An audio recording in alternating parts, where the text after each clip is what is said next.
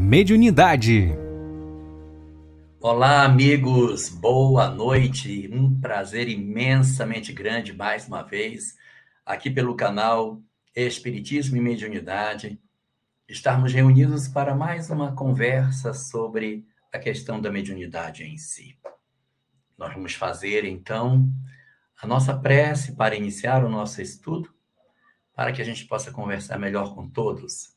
Denise Balô, Jorge Miyashiro e os vários companheiros que estão conosco, como Sirlei Marzani. Boa noite para todos nós. Vamos orar? Senhor, neste momento que tu nos concedes, para abrirmos as comportas da alma e compreendermos a mediunidade nas nossas vidas. Nós te rendemos graças e te pedimos que abençoes as nossas existências, para que os nossos corações, sintonizados com o mais alto, possam perceber a tua presença entre nós. Estejas conosco, Senhor, abençoando as nossas vidas e guardando os nossos corações sob a tua infinita paz. Na nossa semana passada, estávamos conversando sobre essa questão do surgimento da mensagem espírita, nessa entrada do professor Rivaio, nesse grande mecanismo chamado elaboração da codificação kardeciana. E comentávamos que, diferente dos outros autores e pesquisadores de seu tempo, Kardec tem um olhar muito mais voltado para os aspectos que dizem respeito às consequências morais desse conhecimento espiritual. Porque muitos pesquisadores estavam interessados na comprovação científica da imortalidade. E já Kardec estava muito mais interessado em entender as consequências desse conhecimento para todos nós. Seja muito bem-vinda, Marlene Rosa. Prazer ter você conosco nesse nosso momento. Então, para promover realmente uma pesquisa que tivesse substância, que tivesse densidade e que pudesse oferecer para nós conhecimentos que pudessem ser aquilatáveis como verdade, uh, Allan Kardec estava numa situação bastante difícil, porque ele tinha que interpretar, analisar um conjunto de fenômenos, ele precisava de um método.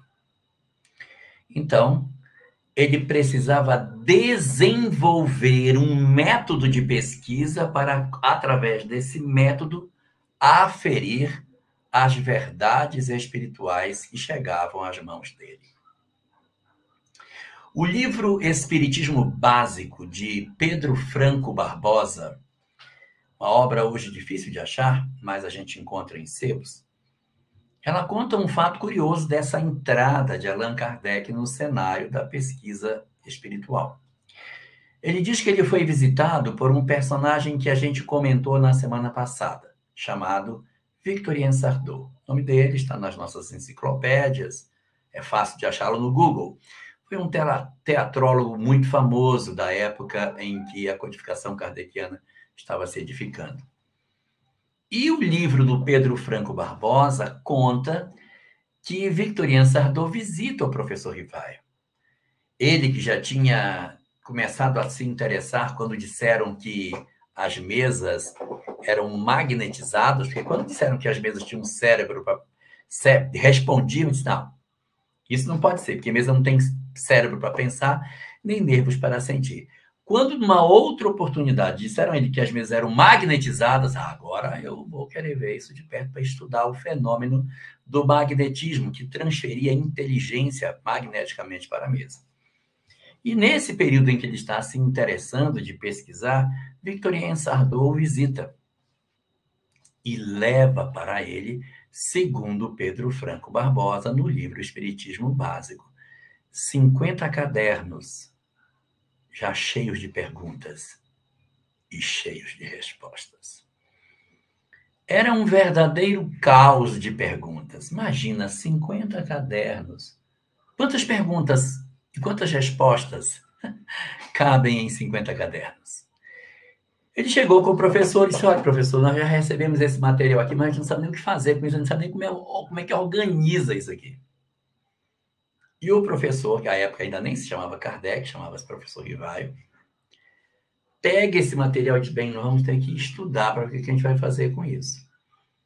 Eu fico imaginando como é que ele fez, porque se fosse eu, né, eu digitaria tudo no Excel, faria uma classificação, depois mandava ordenar pelo Excel e fazia ficar os assuntos mais próximos juntos e tal. Mas ele não tinha computador, nem tinha internet, ele não tinha nenhum recurso desse tipo, nem tinha Excel.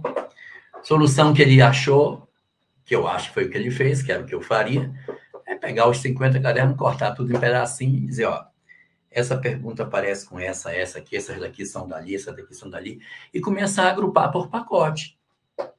Porque é, a surpreendente pesquisa inicial que Kardec fez foi descobrir que as respostas não eram iguais.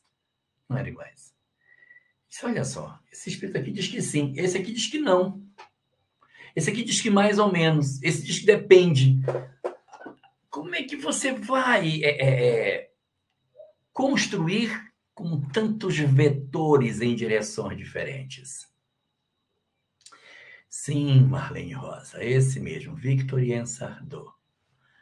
E aí, ele vai pegar esse material e ele tem que estabelecer um método então, a, o trabalho que Allan Kardec produziu no Espiritismo é um trabalho de metodologia científica. Ele teve que criar uma metodologia para que ele pegasse aquele mar de respostas, o mar de perguntas, e pudesse ir estabelecendo a edificação do conhecimento. E ele parte da seguinte propositura inicial: não tenho ideia preconcebida. Não tenho ideia preconcebida. Não tem. Ele não tem nenhuma ideia preconcebida. E a partir dessa não ideia preconcebida, ele vai testando com a lógica o que, que pode ser razoável. E ele usa alguns instrumentos. A lógica, segundo, a ciência já estabelecida, e terceiro, um conceito que ele mesmo cria, chamado universalidade dos ensinos dos espíritos. Esse ponto é o ponto fundamental do método kardeciano. Por quê? Ele poderia, de repente, ter escolhido um médio e ter dito: olha, esse cara aqui é um, um excelente médio, vou pegar o que ele diz e vou usar. Mas se ele pegasse o que um único médium diz, ele poderia se equivocar, o médium poderia se perturbar, ou uma entidade mistificadora poderia usar esse médium. Já pensou? Nós temos na literatura espírita algum material que foi produzido no século XIX com um único médium. O pesquisador pegou um médium, um, eu disse um, pegou um médium, colocou o médium, e aí ele queria saber algumas coisas, ele evocava os espíritos e dizia: Olha, isso aqui, quem foi? O é, que, que você quis dizer quando escreveu? Pegava autores antigos e evocava e fazia com que eles respondessem as perguntas dele. Isso é perigoso, porque o médium pode não estar em condições de oferecer uma boa comunicação. Ele pode ter problema de filtragem mediúnica, ou seja, ele pensa em oferecer um conteúdo, mas acaba oferecendo outro, ou seja, acaba corrompendo a mensagem ele viria trazer. Então, essa é uma, uma possibilidade. A outra circunstância é que esse médium ele poderia até não estar perturbado em si, mas uma entidade perturbada, um pseudo-sábio, poderia utilizar-se da mediunidade dele e tentar, de alguma maneira, é, perturbar. Boa noite, Raquel Vitório. Que surpresa boa você conosco. Seja muito bem-vinda, muito bem-vinda à nossa live de hoje. Muito bom. Então, o que, que a gente tem? A edificação de um método para poder funcionar esse conhecimento. O método, da o método da universalidade dos ensinos dos espíritos, concebido por Allan Kardec, era o seguinte: se existe um conjunto de, de respostas diferentes sobre uma questão, como é que a gente vai trabalhar? Submeter essa pergunta ao maior número possível de médios em grupos diferentes. Ele dizia o seguinte: se eu mandar essa mensagem para o mesmo grupo, mesmo grupo que tenha vários médios, pode ser que o grupo inteiro esteja perturbado. Se eu mandar para um médium só, o médium pode estar perturbado. Então, qual é a ideia? Mandar a mesma pergunta para vários grupos em várias partes do mundo para verificar se as respostas convergem. Porque o que for verdade tem que ser convergente. Não é possível que a gente tenha uma divergência de ideia com aquilo que seja verdade. Eu posso ter uma divergência nas palavras, isso é plenamente razoável. Você, de repente, é, construiu um, um raciocínio, usou certas palavras, o outro usou outro. Mas quando você lê, não, eles estão usando palavras diferentes, mas eles, eles convergem com relação à ideia. E foi esse o fantástico método que Kardec utilizou, que hoje a gente nem sempre utiliza. A gente pega uma mensagem aí que aparece na internet, não sabe nem se ela é mediúnica ou não, não sabe quem é o médium, não sabe nada, não sabe nada, pega aquilo e joga na internet, multiplica como se verdade fosse. Então, esse é um risco que a gente corre quando a gente não está apoiado nos conceitos que Kardec estabeleceu. Então, ele vai partir desse conteúdo, dessa forma de trabalhar, sem ideias preconcebidas. Tudo estava valendo. Começar do zero. Vamos ver o que é que os espíritos colocam. Vamos encaixar como se fosse um grande mosaico. Pequenas pecinhas, essa pecinha encaixa. Não, essa aqui não encaixa. Aí tem que tirar. Alguns conceitos ele indagava muito, por exemplo, ele não tinha formação reencarnacionista. E ele teve umas resistências para conseguir entender a questão da reencarnação, por conta do esquecimento do passado, por uma série de pontos que ele questionava, até que a lógica da reencarnação foi se impondo de maneira progressiva.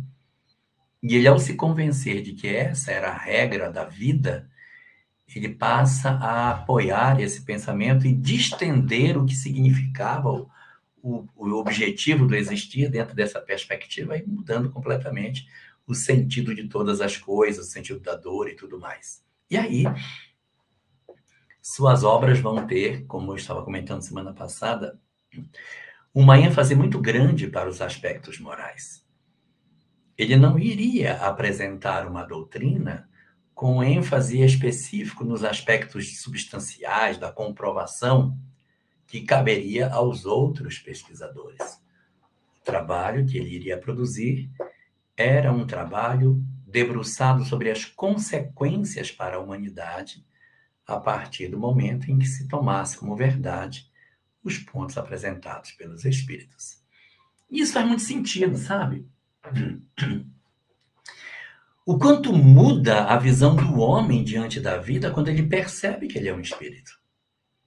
Como se transformam os meus objetivos de vida. Como eu ressignifico tudo, absolutamente tudo na minha vida, quando eu passo a perceber que eu não sou um acaso biológico de uma, um amontoado de células. Quando eu percebo o que sou, eu passo a ter uma visão absolutamente transcendente da vida. E foi exatamente a mediunidade, a capacidade de utilizar vários médiums e os instrumentos de comunicação utilizados em vários grupos que permitiu que ele fosse tomando conteúdos diferentes. Na obra de, de Zeus Van Tuyl, sobre Allan Kardec, a biografia dele, Ali afirma que ele dominava seis idiomas. Então, isso facilitava para ele pegar um material que chegava da Inglaterra, chegava da França, da Itália, da Alemanha, e conseguir tratar esses conteúdos e ter o domínio do que, que de fato aqueles conteúdos queriam apresentar. Isso foi muito importante. Seu perfil dele foi essencial para a construção dessa doutrina. Não daria para pensar num processo de universalidade dos ensinos se você não tivesse uma pessoa capacitada no conhecimento dos vários idiomas. Como também é, ele mesmo, observando a possibilidade de que ele se equivocasse, ele também precisava de um instrumento para aferir as suas próprias ideias. Eu não sei se estou sendo claro no que eu quero dizer, mas o que, que ocorre? É, ao mesmo tempo em que ele se recorria a vários médiums para que eles oferecessem várias informações e ele pudesse ter uma visão mais nítida da coisa, ele também poderia se equivocar, não poderia? Ele poderia dizer, não, é, eu juntei isso aqui e tal, concluir isso e concluir errado. Então ele precisava de um instrumento de controle para ele próprio. Reparem como foi construído o método kardeciano.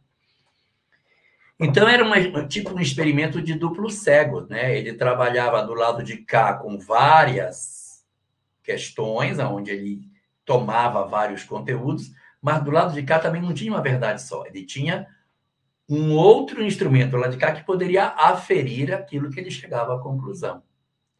O instrumento utilizado por Allan Kardec para aferir se o que ele havia concluído era razoável ou não era a revista espírita.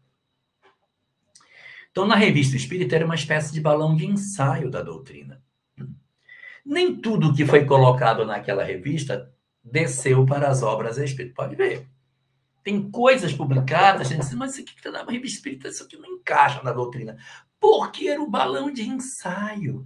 Ele estava testando, ele publicava e esperava as contribuições dos leitores, as críticas, as contribuições, os enriquecimentos, as contestações, as correções. E aí, quando essas observações vinham, isso aqui tem que corrigir mesmo, isso aqui tem que mudar. Então veja como foi um trabalho extremamente meticuloso, que exigiu dedicação da parte dele. Ele vai trabalhar, então, pegando as informações em vários grupos e também ouvindo várias pessoas para poder construir todo o manancial de conhecimento que o Espiritismo nos oferece. Então, não foi uma doutrina que, de repente, um iluminado teve um relâmpago de, de iniciação espiritual e ali começou a escrever. Não. Não era ele o médium das comunicações, não. Kardec não apresenta nenhuma mediunidade ostensiva. Tem um detalhe na revista Obras Póstumas em que uma entidade se manifesta chamada Zéfiro, mexendo numa janela, e aí ele vai várias vezes ver o que era. É o único incidente que tem que pode dar a ele alguma mediunidade mais pujante. Intuitiva, com certeza, ele tinha. É lógico, é lógico, lógico, lógico. Mas aí não era vidente, não era audiente, não tinha grandes expressões mediúnicas, o que era também bom para que ele pudesse ser um crítico mais agudo do próprio fenômeno espiritual. Então, é, ele vai elaborar com esse, esse ferramental todo as verdades que o Espiritismo tem. E aí ele vai trabalhando. Bom, então quer dizer que, é, que o agente do fenômeno é quem? Estou vendo os fenômenos mediúnicos, tem que saber quem é o agente desse fenômeno. E aí tem aquela grande questão, né? Que todo efeito tem uma causa e todo efeito inteligente tem que ter uma causa inteligente. Então, se o efeito que ele via era inteligente, a causa tinha que ser inteligente. Onde estava a causa? Qual era a causa que movia os objetos? Então, perguntando, indagando, ele vai concluir que a causa não eram os homens, a causa eram os espíritos. As mesas diziam que eram os espíritos, mas eles não, posso, não posso aceitar. Ah, a mesa disse que é, então é não. Será que é isso mesmo? Não será fruto do pensamento humano, não será fruto. Então ele vai desconstruindo todas as teorias que poderiam ter para se convencer de que seriam realmente os espíritos que se manifestavam através da mediunidade. E aí, edificando o pensamento da existência dos espíritos, ele vai começar a trabalhar como que o fenômeno espírita acontece. E a gente vai ver no livro dos médiuns como que Kardec é, coloca suas teorias à prova, perguntando para os mentores, seria por causa... Não, não, não é por isso não. Não, você não está correto volta e reanalisa. Ele mostra como é que ele vai edificando o conhecimento com a participação dos espíritos que participavam dos estudos. E aí ele vai trazendo uma contribuição bastante interessante na edificação daquilo que a doutrina espírita apresenta para todos nós.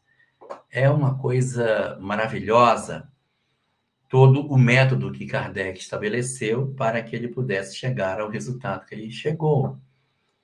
Às vezes, as pessoas querem ah, considerar que o trabalho feito é um trabalho que ficou ultrapassado, que é um trabalho do século XIX. Então, faça igual, né? ou melhor. Martinho Lutero tinha uma frase muito boa, em que ele dizia assim: Ninguém está proibido de fazer melhor do que eu. Ninguém está proibido de fazer melhor do que eu. Então, se de repente alguém acha que é, algum ponto de Kardec deveria, então vamos pegar o método que ele fez e usá-lo de novo. Tem que ser vários médiums, através de vários grupos e através da mesma pergunta, verificar se elas convergem. Não pode ser um médium só, não pode ser uma pessoa só. Mas as revelações mediúnicas, elas se confirmam pela identidade do pensamento dos médiums. E isso é que norteia a convicção daquilo que a gente busca. Pra você ter uma ideia, a gente encontra muitas falas apresentadas por André Luiz na obra Nosso Lar, que as pessoas dizem, nossa, mas como é que é essa obra? 1944, não tinha ninguém para sustentar isso que ele estava falando. Pois é. Mas a obra de Ivone do Amaral Pereira, Memória de um Suicida, trazia isso e ela é anterior. Ela foi recebida de 1926 a 1930. Foi publicada em 55, é verdade mas ela tem esse material já estava na Terra, ou seja, a universalidade dos ensinos dos espíritos, vários médiums diferentes recebendo a mesma informação. Andrew Jackson Davis, nos Estados Unidos, também recebia informações sobre colônias espirituais. E assim, a gente vai percebendo como é que o método kardeciano ele iria sendo apresentado. E aí, dentro disso, a gente vai abrir para as nossas perguntas de hoje, para que a gente possa conversar com o nosso público que está aqui conosco hoje, fazendo as suas indagações do tema de hoje ou de outras questões sempre referentes ao nosso tema mediunidade. Vamos ver se temos alguma pergunta. Momento de interação. Perguntas e respostas.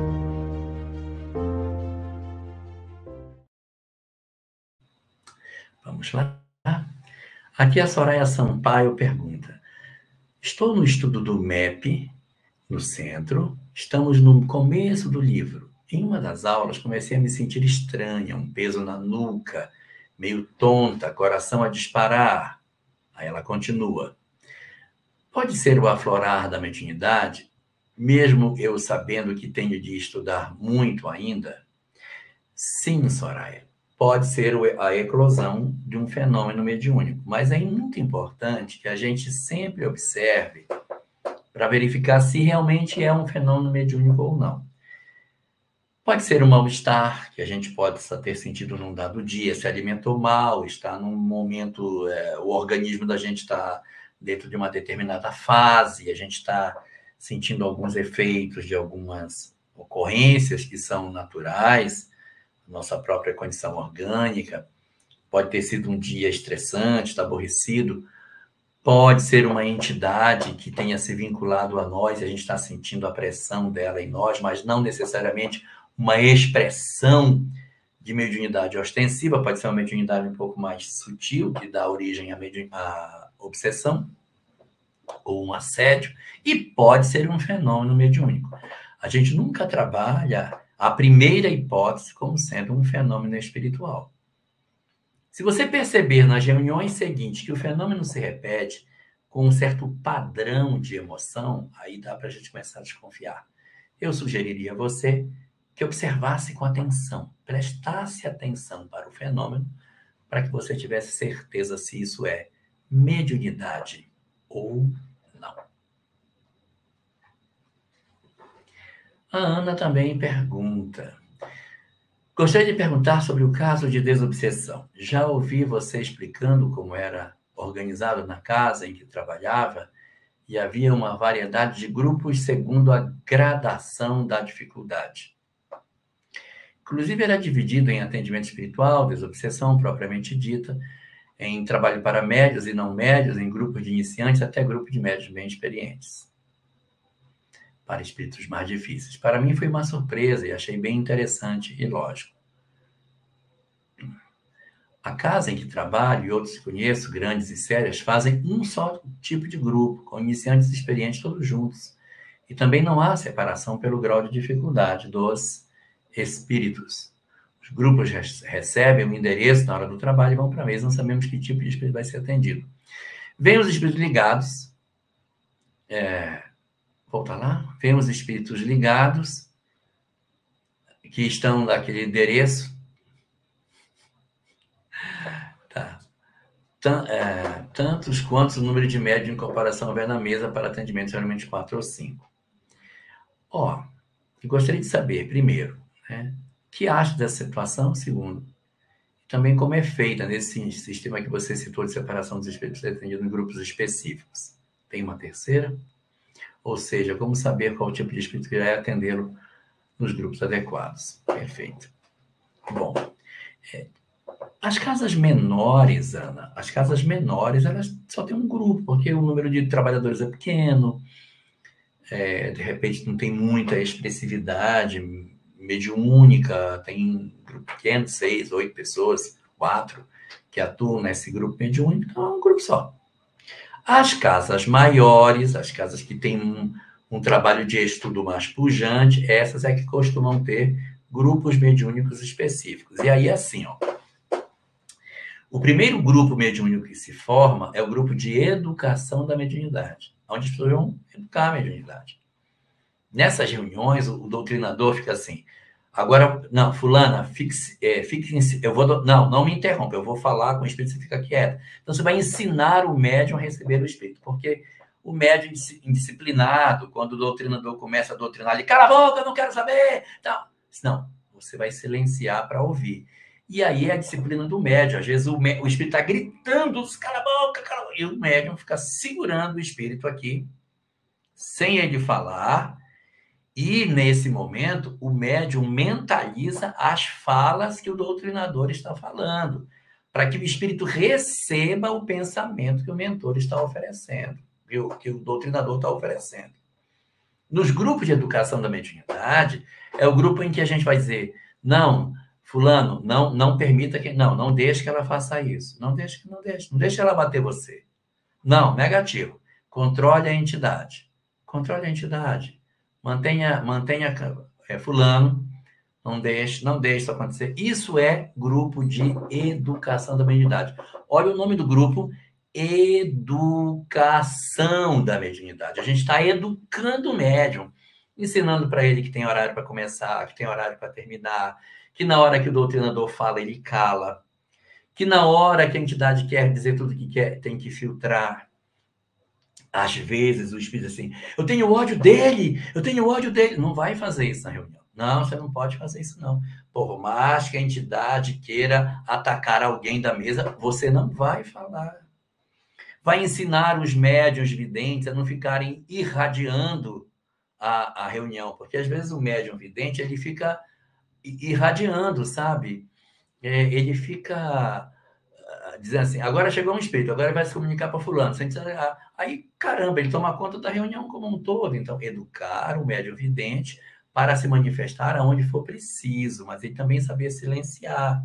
Isso tudo faz parte desse grupo inicial. Se a casa é pequena, só vai ter esse mesmo, vai ter dois, vai ter um. Agora, à medida que a casa se torna maior, você está sempre formando novas pessoas que vêm do ESD. A cada ano, uma nova turma de ESD está saindo. Todo ano, um novo grupo termina o estudo sistematizado. Vai fazer o que com esse pessoal?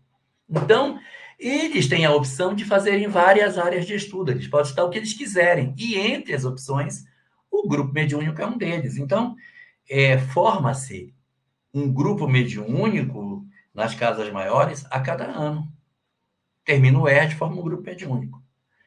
Em algumas outras casas, a cada dois forma um novo grupo mediúnico, mas a gente não mistura grupos. Casas que têm estrutura de estudo já montada, a gente não mistura grupos, porque as pessoas se conhecem pelo nome, já são amigas há mais tempo, já tem uma certa relação de afetividade.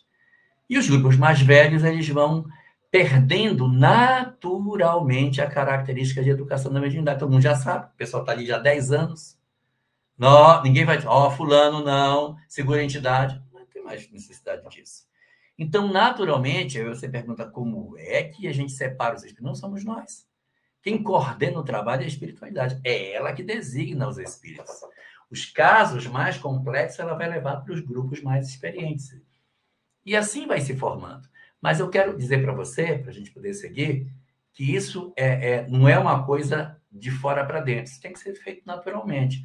Começa com um grupo só. Só dá para fazer um? É só um mesmo aí que você vai fazer. Trabalho é só um. Trabalho não é para a gente, meu Deus, eu vou morrer. Não. Vai fazendo com que dá. Deu para fazer um segundo grupo? Pronto. Esse grupo mais antigo vai ficar lá e esse grupo vai ficar aqui. Dois grupos na casa. Três, quatro, cinco, sei lá, dez. Dependendo da pujança da formação de novos estudantes, novos trabalhadores. Dentro dessa perspectiva, a casa vai criando as suas especificidades de grupo de atendimentos, perdão, grupo de educação da mediunidade, grupo de atendimento espiritual e os grupos menorzinhos, bem mais fechados, grupo de desobsessão, aonde o negócio é pauleira.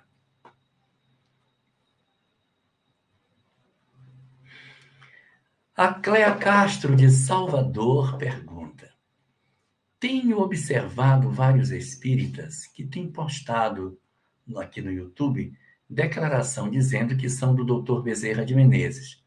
Como saber se são dele mesmo? Um, a primeira coisa que a gente tem que observar está colocada no livro dos médiuns, em que o nome do autor da mensagem não é o mais importante. O mais importante é o conteúdo. Até porque, é, Claire, à medida que os espíritos vão evoluindo, há uma certa convergência de ideias, que é difícil você saber. Ah, esse pensamento aqui é de fulano, não, isso aqui já não é, isso aqui é de fulano de tal. Espíritos mais atrasados é que têm pensamento muito claro. Ah, isso aqui, esse jeito de escrever, essa fala aqui é de fulano. Evoluiu a convergência das ideias, vai levando à edificação de um texto, você olha, esse texto aqui é de Santo Agostinho, com certeza. Não, não, não, esse aqui é de, La, de Lacordaire. Vamos saber. Texto de Lacordaire, Paulo Apóstolo, texto de nem parecido, tem muita diferença. Porque são espíritos que já têm uma caminhada longa e a convergência de ideias ela é muito forte. Então, muito mais importante do que saber quem é o carimbo que assinou no cartório e reconheceu a assinatura, é a essência da mensagem. E na internet, Cléa, está passando muita coisa esquisita. A gente deve filtrar. Então, é, não é a primeira coisa a se ver quem é o autor. Não é a primeira coisa, tem que ver o conteúdo. Mas já que você está perguntando como é que saber se é dele mesmo, procure as instituições espíritas sérias. Se a mensagem for realmente verídica, ela está numa instituição séria.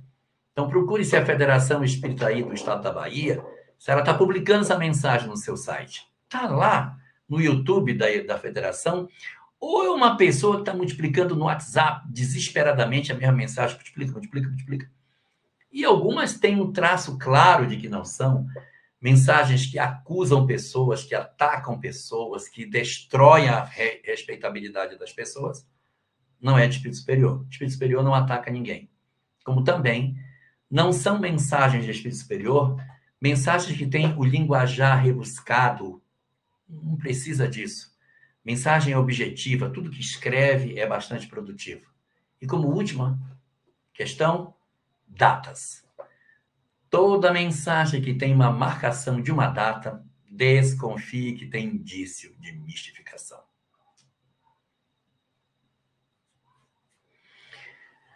Marlene Rosa de Uberlândia, seja muito bem-vinda à nossa live. Pergunta Marlene Rosa. O fato de hoje já termos o manancial kardeciano pronto, à nossa disposição, sem trabalho nenhum a não ser estudar, aprender e vivenciar, tal quadro passa-me certa indiferença, pouco valor. O que você acha? É, Marlene, isso parece muito com os pais espíritas que querem que seus filhos sejam espíritas. E assim, como foi que os pais descobriram a doutrina espírita? Eles foram buscar, eles estavam ávidos, querendo, procurando, andaram por vários lugares, sentiram a necessidade. E quando encontraram essa mensagem, é como se tivessem encontrado a chave da solução dos mistérios da vida. E seus filhos? Seus filhos talvez não estejam interessados nisso, não estão preocupados com isso, não querem saber disso. Mas eu quero que os meus filhos vejam pelos meus olhos, eles vão ver pelos olhos deles. Então, às vezes, a gente quer que os nossos filhos valorizem a doutrina espírita como nós valorizamos, pelo fato da gente dizer, não, mas esse material é bom. Para eles não tem o mesmo valor. Não é a mesma coisa. E aí, o que, que vai se dar por conta disso? Frustração, porque a gente fica esperando que os nossos filhos de fato consigam ter aí uma condição maravilhosa, não vai ter. A mesma coisa pode acontecer com relação à doutrina. Alguns indivíduos, quando chegam à casa espírita e não percebem todo o rigor do método kardeciano, ficam achando que Kardec foi botando as coisas na cabeça dele e esquecem de ver como é que tudo foi construído. E aí pode realmente passar essa certa indiferença. Você tem razão. Qual é o antídoto para isso? Estudar Kardec. Para conhecer a excelsitude desse material e a forma como ele edificou todo esse edifício doutrinário que hoje nós possuímos. Kátia Guimarães pergunta: quando dou passe em determinadas pessoas dentro do centro que frequento, o meu coração dispara. O que será? É normal. A gente, quando dá passe, a gente tem uma série de emoções, uma série de sentimentos que são diferentes. Existem pessoas, por exemplo, quando dão passe, tem a sensação do que, é que o outro está passando. Então, a pessoa está com dor de cabeça, eu dou um passe, nossa, dor de cabeça pessoa do passe, aí sinto dor de estômago, a, a dor do outro, você conecta, você pode sentir. As benzedeiras fazem muito isso. Vão benzer uma criança, e aí quando acaba de benzer, diz, olha, é, você tem um remedinho para o ouvido? Pinga aqui duas gotinhas no ouvido. Como é que você sabe? Que eu pedi na hora da oração que ela estivesse sentindo que eu sentisse. É uma forma como as benzedeiras é, conseguem fazer o atendimento para crianças. E tem vezes na casa espírita que a gente conecta e nós sentimos um pouco daquilo que os outros estão sentindo. Isso é razoavelmente normal. Eu não sou médium, não sinto nada, mas quando eu dou passe, quando eu vou para a cabine de passe, eu sinto as energias correndo dos dois lados da minha mão, assim, dos dois braços, como se uma corrente elétrica de baixa tensão estivesse passando assim pelas minhas mãos. Eu percebo a, as energias fluindo do meu braço. Mas eu sei que isso aí é, faz parte do magnetismo que as coisas têm. Né? Então, isso aí também é um mecanismo normal do passe. Sirlei Marzani, meu Deus do céu, Sirlei Marzani, de Santa Catarina, da cidade de Rio dos, Rios do, Rio do Sul. Meu Deus, Sirlei, Boa noite para você. Vamos perguntar aqui o seguinte: Leon Denis traria o segmento no cuidado que dizia em os médiums estudarem e terem cuidado com a evolução moral? Eu não entendi direito, eu falei de novo. Leon Denis traria o segmento no cuidado que dizia em os médios estudarem e terem cuidado com a evolução moral? Ah, você está querendo dizer se, se Leon Denis também teria essa mesma condição que Kardec tinha de falar da questão da mediunidade, da evolução moral? Acho que é isso. Olha, é, Leon Denis foi o mais próximo de, de Kardec em termos dessa percepção das condições morais. Ele tem bons textos sobre isso. Acredito que se ele fosse chamado para ter essa percepção, ele alcançaria isso, até porque ele não trabalharia sozinho. teria uma grande equipe espiritual para auxiliá-lo, outros viriam se juntar. Ele vai produzir até 1927, que é quando ele desencarna, 1946, 1927, então ele tem ali um material bem farto de produção até os 84 anos, e aí ele vai ter outros auxiliares que se juntariam a ele, mas é, de todos os autores da época de Kardec, né, no período de Kardec encarnado, ele é o que, de certa maneira, mais tem a percepção das consequências morais, então acho que ele sim poderia trazer grandes contribuições, como Kardec trouxe também. Ele trouxe, né? Ele fez. Até que ponto existe influência espiritual nos transtornos psiquiátricos, bipolar, por exemplo? Problema, Raquel. Boa noite para você primeiro, boa noite para o nosso pessoal do nosso grupo. Diga a todas elas que eu mandei um grande abraço para todo mundo e que aguardo o dia da gente voltar para fazer uma nova live lá. Olha, é, o nosso problema, Raquel, é a gente querer cortar as coisas assim. Isso é psiquiátrico e isso é espiritual. O mundo não funciona assim. Existem muitas pessoas que têm transtorno psiquiátrico e também têm mediunidade. Então, esse mundo ele é interligado um com o outro. Não é porque a pessoa tem uma esquizofrenia que ela não pode ser médium. Não é porque ela é médica que ela não pode ser bipolar. As duas coisas se misturam. Então, existe sim muita influência espiritual nas pessoas que têm tran transtorno psiquiátrico, porque os mundos se interligam. O homem é um ser integral, nada separado em caixinhas. Pense sempre na miscigenação das, dos conceitos na vida prática que a gente tem. Helena Moreira pergunta: do nada, senti necessidade de escrever nas reuniões que participo. Muito bom. Durante a pré-eleição, me vem uma ideia e escrevo sem parar sobre ela e leio depois. Será que é coisa da minha cabeça? Pode ser, mas pode ser mediúnico também. Se você perceber que isso está atrapalhando a hora da reunião mediúnica, porque da, da palestra, enquanto a palestra está acontecendo, você está escrevendo. E de repente não está prestando atenção no que está sendo dito. E escreveu. Será que, de repente, não seria mais razoável que essa entidade, se ela quer auxiliar, ela pegasse o momento em que você pudesse prestar atenção e depois produzir, não seria, de repente, um grupo mediúnico local mais adequado para essa produção? Porque senão, pode, pode, pode ser que eles estejam perturbando você para não prestar atenção na palestra. E você escreve, e depois o que você escreveu, você não usa e não percebeu o que foi falado. Então, preste atenção se está tendo utilidade nesse material que você está oferecendo, se ele tem qualidade, e aguarde, de repente, a possibilidade de que esse mesmo impulso aconteça num lugar onde você não tenha que dividir a sua atenção com outra coisa e possa se concentrar na produção do material que você tem para fazer. Eu veria com desconfiança pelo fato de tirar você da atenção da reunião que está acontecendo.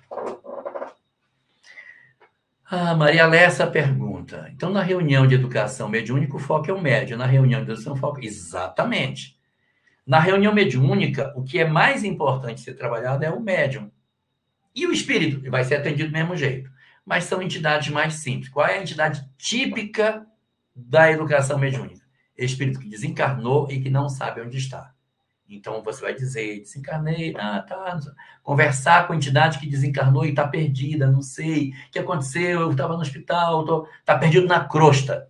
É muito comum os espíritos que se comunicam na reunião de uh, educação da mediunidade estarem na crosta, perdido, pelo bairro, não sei, eu morava aqui, eu morava nessa casa, não sei o que aconteceu, o que aconteceu com a minha família, estou perdido, estou perdido. Então, é muito comum isso. Já da reunião de desobsessão, ali o negócio é pesado, vai tirar a entidade também do fosso, do buraco, vem cheio de formigas, espíritos que são endurecidos, cruéis, que ameaçam o grupo, que tentam ameaçar as pessoas, espíritos perversos e entidades extremamente evoluídas que vêm deixar o hálito do amor como um encorajamento e para que se perceba a presença dos mentores na nossa reunião. E um detalhe que é, Hermínio Miranda coloca na obra Diálogo com as Sombras: mentor não costuma ocupar o espaço dos sofredores. Então, se tem uma reunião mediúnica de uma hora para a comunicação, nessa uma hora em que as entidades é, sofredoras têm a chance de se manifestar, o mentor não vem. E vai tomar o espaço de um espírito que precisa de ajuda. Se aparecer um mentor fazendo uma palestra no período da hora de atendimento aos sofredores, desconfie que é uma entidade querendo seduzir. Os mentores ou se manifestam no início para dizer estamos aqui, ou no final para deixar uma mensagem para o grupo. Na janela de trabalho mesmo, eles ficam mais coordenando e deixam que, que os outros se manifestem para serem atendidos. Oscar Souza, o que caracteriza um grupo de desobsessão? É um conceito. O grupo de desobsessão, desobsessão é um grupo formado por médiuns experientes, já tem 20, 30, 40 anos de mediunidade, e eles estão vinculados a um grupo de pessoas que são atendidas é, do ponto de vista é, da casa espírita. Os encarnados que são atendidos na reunião de obsessão, elas dão entrada na casa, são ouvidos, atendimento fraterno pelo diálogo, são conduzidos para os seus nomes, para a vibração, e espera-se que os seus obsessores se manifestem. Então, veja como é que é. A gente leva o nome dos, dos obsidiados, eles são lidos, fulano de tal, morador na rua tal, fulano de tal, morador... Mas por que que lê? Para que o médium sinta quando tem alguma entidade ligada a ele, que ele vai dizer, essa entidade primeira que se manifestou, é ligado ao nome aí da, da lista. Logo que começou Antônio, alguma coisa, aí ela fala, esse, essa entidade é ligada a ele. E aí, aí, aí você vai atender os espíritos vinculados ao grupo de pessoas que vieram em socorro da casa espírita.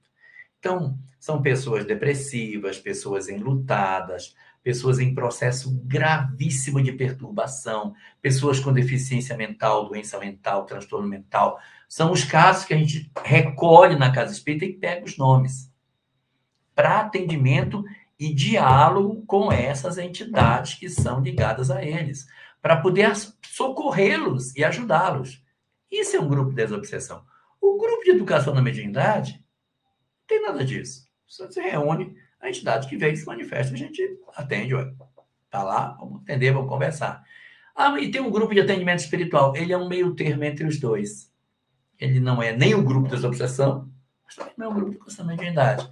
Então, ele trabalha com realmente pessoas que estão em atendimento na casa, mas eles nem sempre atendem os espíritos vinculados a essas pessoas. Atendem outros também. O grupo de desobsessão é um grupo que tem por objetivo atender obsessor.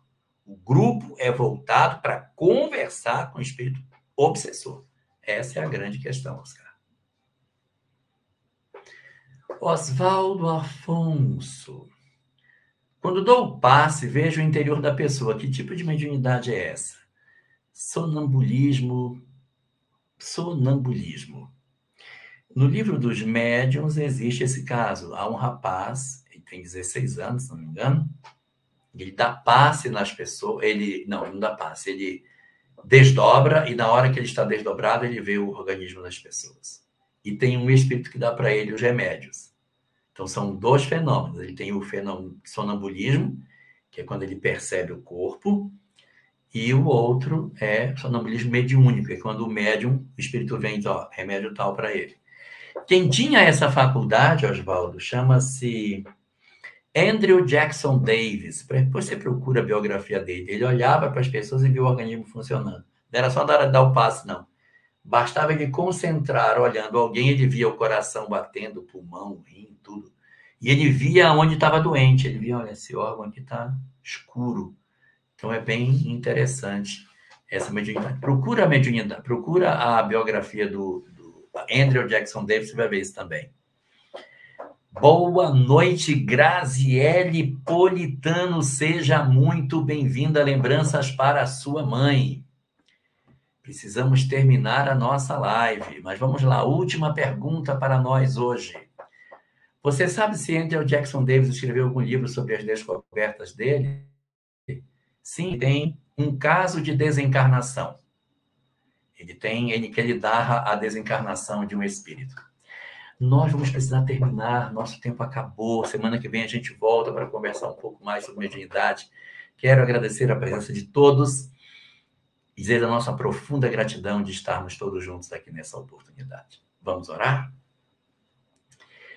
Senhor da vida, o quanto te agradecemos por essa visão extraordinária do existir através da mediunidade.